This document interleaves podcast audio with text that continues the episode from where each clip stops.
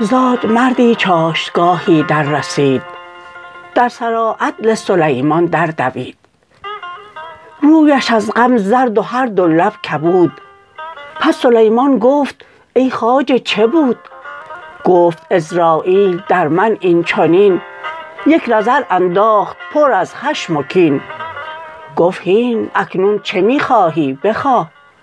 گفت فرما باد را ای جان پناه تا مرا زینجا به هندستان برد بوک بنده کان طرف شد جان برد.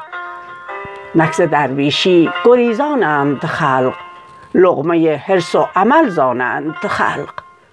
ترس درویشی مثال آن هراس حرص و کوشش را تو هندستان شناس.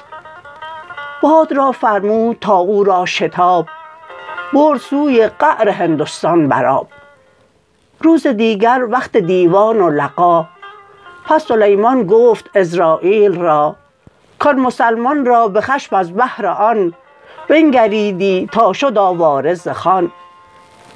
گفت من از خشم کی کردم نظر؟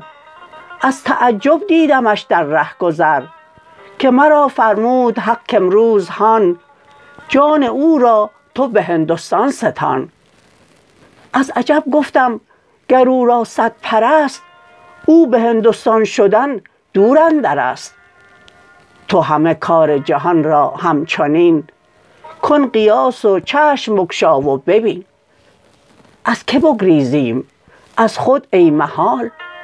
از که برباییم از حق ای وبال.